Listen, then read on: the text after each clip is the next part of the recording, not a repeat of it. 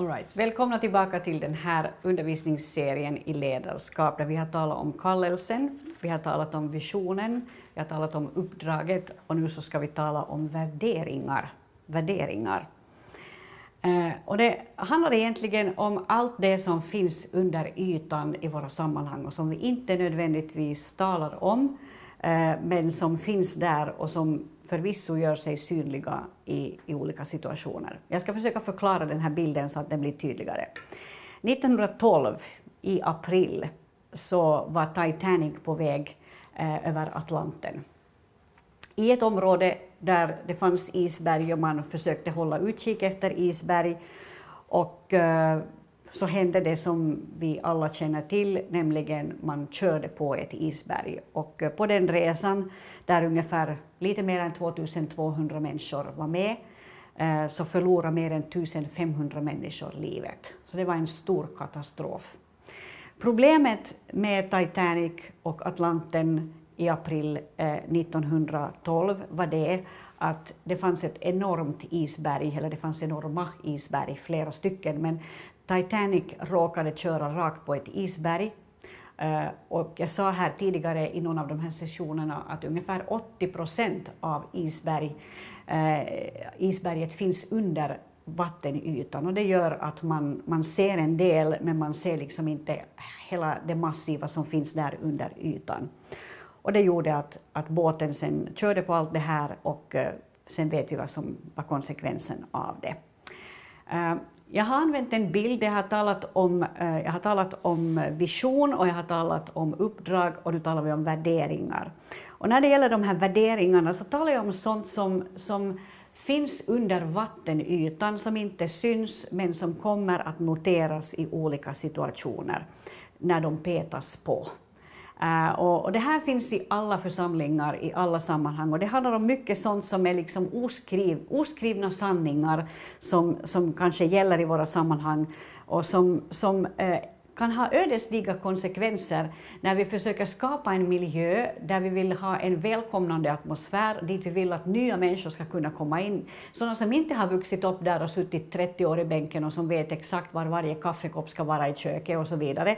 Utan människor som är helt nya och som är vana med helt andra sammanhang, fräsch, fräscha kaféer någonstans där eh, ute eh, i centrum och så kommer de liksom till oss och så, och så eh, väntar de sig att vi ska vara relevanta och finnas liksom i den tids, tid som är här och nu.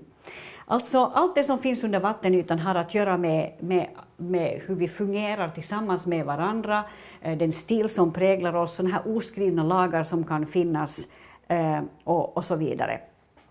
Och det är de här som kan i praktiken fälla våra skepp eller som kan söndra våra arbeten. Eh, och det finns många berättelser i Bibeln där sånt här händer, där Jesus liksom representerar en fräschhet, där det inte finns isberg så att säga i hans liv. Det finns inte såna här massiva grejer som, som man kan liksom råka ut för som människa, utan han är på något sätt eh, ren rakt igenom. Och det finns hos honom en sån här sundhet och en, en, en förmåga att bedöma situationen på ett fräscht sätt. Vi kan ta till exempel Johannes 12, jag läser där från de åtta första verserna där det står att sex dagar före påsk kom Jesus till Betania och där ordnade man en festmåltid för honom. Marta passade upp och Lazarus var en av dem som låg till bords med honom. Maria tog en flaska dyrbar äkta nardusolja och smorde Jesu fötter och torkade dem med sitt hår och hela huset fylldes av doften från oljan. Judas Iskariot, en av hans lärjungar, den som skulle förråda honom, invände och han sa så här att varför sålde man inte oljan för 300 denarer och gav åt de fattiga? Det sa han inte därför att han brydde sig om de fattiga utan därför att han var en tjuv och brukade ta av det som lades i kassan som han hade hand om. Jesus sa då, låt henne vara, hon har sparat denna olja för min begravningsdag. De fattiga har ni alltid bland er, men mig har ni inte alltid.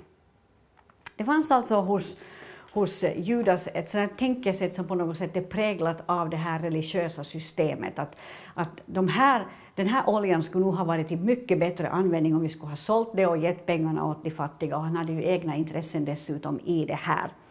Eh, och det finns många sådana här situationer i församlingssammanhang då vi på något sätt har, eh, då risken finns att vi hamnar i samma tänkande, då vi börjar på något sätt prioritera sådana här gamla värderingar istället för att tänka på att vad kräver den här situationen med nya människor eh, som tänker på ett helt nytt fräscht sätt. Det är lite samma sak som när Jesus eh, eh, helar människor på sabbaten och fariséerna blir fruktansvärt eh, Eh, upprörda över det här. Och Jesus liksom ser till hjärtat, ser till nöden, ser till längtan hos människor. Och för honom är det ingen skillnad om det är sabbat eller inte sabbat. Det viktiga är att människor ska få bli berörda. Och det är det som jag tänker med den här, den här eh, undervisningen kring värderingar. Vi är ute efter att människor ska få bli berörda, att människor ska känna att det här är ett relevant sammanhang som de kommer in i. Vi är ute efter att människor ska få känna att det här är ett fräscht församlingssammanhang. Vi är ute efter att människor ska få uppleva Jesus, inte att de ska veta hur man ska bära sig åt på det här stället, vilken bänk man ska sätta sig på, inte var Agda brukar sitta och där får man absolut inte gå för det är hennes plats. Eller, eller, eller som, som vi kan ge liksom en möjlighet att bara servera i köket och fungera, liksom, vara en del av gemenskapen utan att de måste liksom förstå hur man beter sig här och var alla kaffekoppar ska vara och så här. Eh, när jag jobbade som, eh, som pastor i Kokkola för ett antal år sedan och, och det var en församling som började från två Eh, eller från fyra äldre damer och sen, sen kom det en hel eh, hög med, med ungefär 60-70 unga människor som, som blev en del av den här gemenskapen. Och vi hade mat efter varje gudstjänst eh, och det var många olika kulturer. Det var i, jag räknar ett skede så var vi kanske 16 olika nationaliteter tillsammans. Och när det är så många tillsammans så finns det liksom ingen som vet hur det ska vara när det är rätt. Så skulle de ha kommit liksom in i en sån här traditionell vanlig församling skulle det ha blivit problem. Det, det som var fantastiskt var ju att det fanns liksom vi började från noll mer eller mindre. Och det gjorde att, att, när, de, när de kokade i köket och fixade sina grejer så var det liksom ingen där som sa att ja, men så här får det inte vara och så här får ni inte göra. Nu har ni satt kaffekopparna på fel ställe eller något liknande. Utan det fanns en öppenhet och det fanns en förmåga att på något sätt ge människor utrymme och skapa en miljö där de fick tjäna Gud på sitt sätt.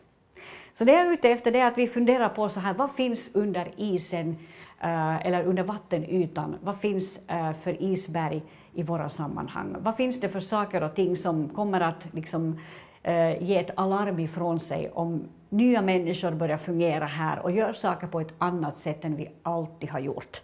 Eller, eller börja fungera på andra sätt än vi alltid har fungerat.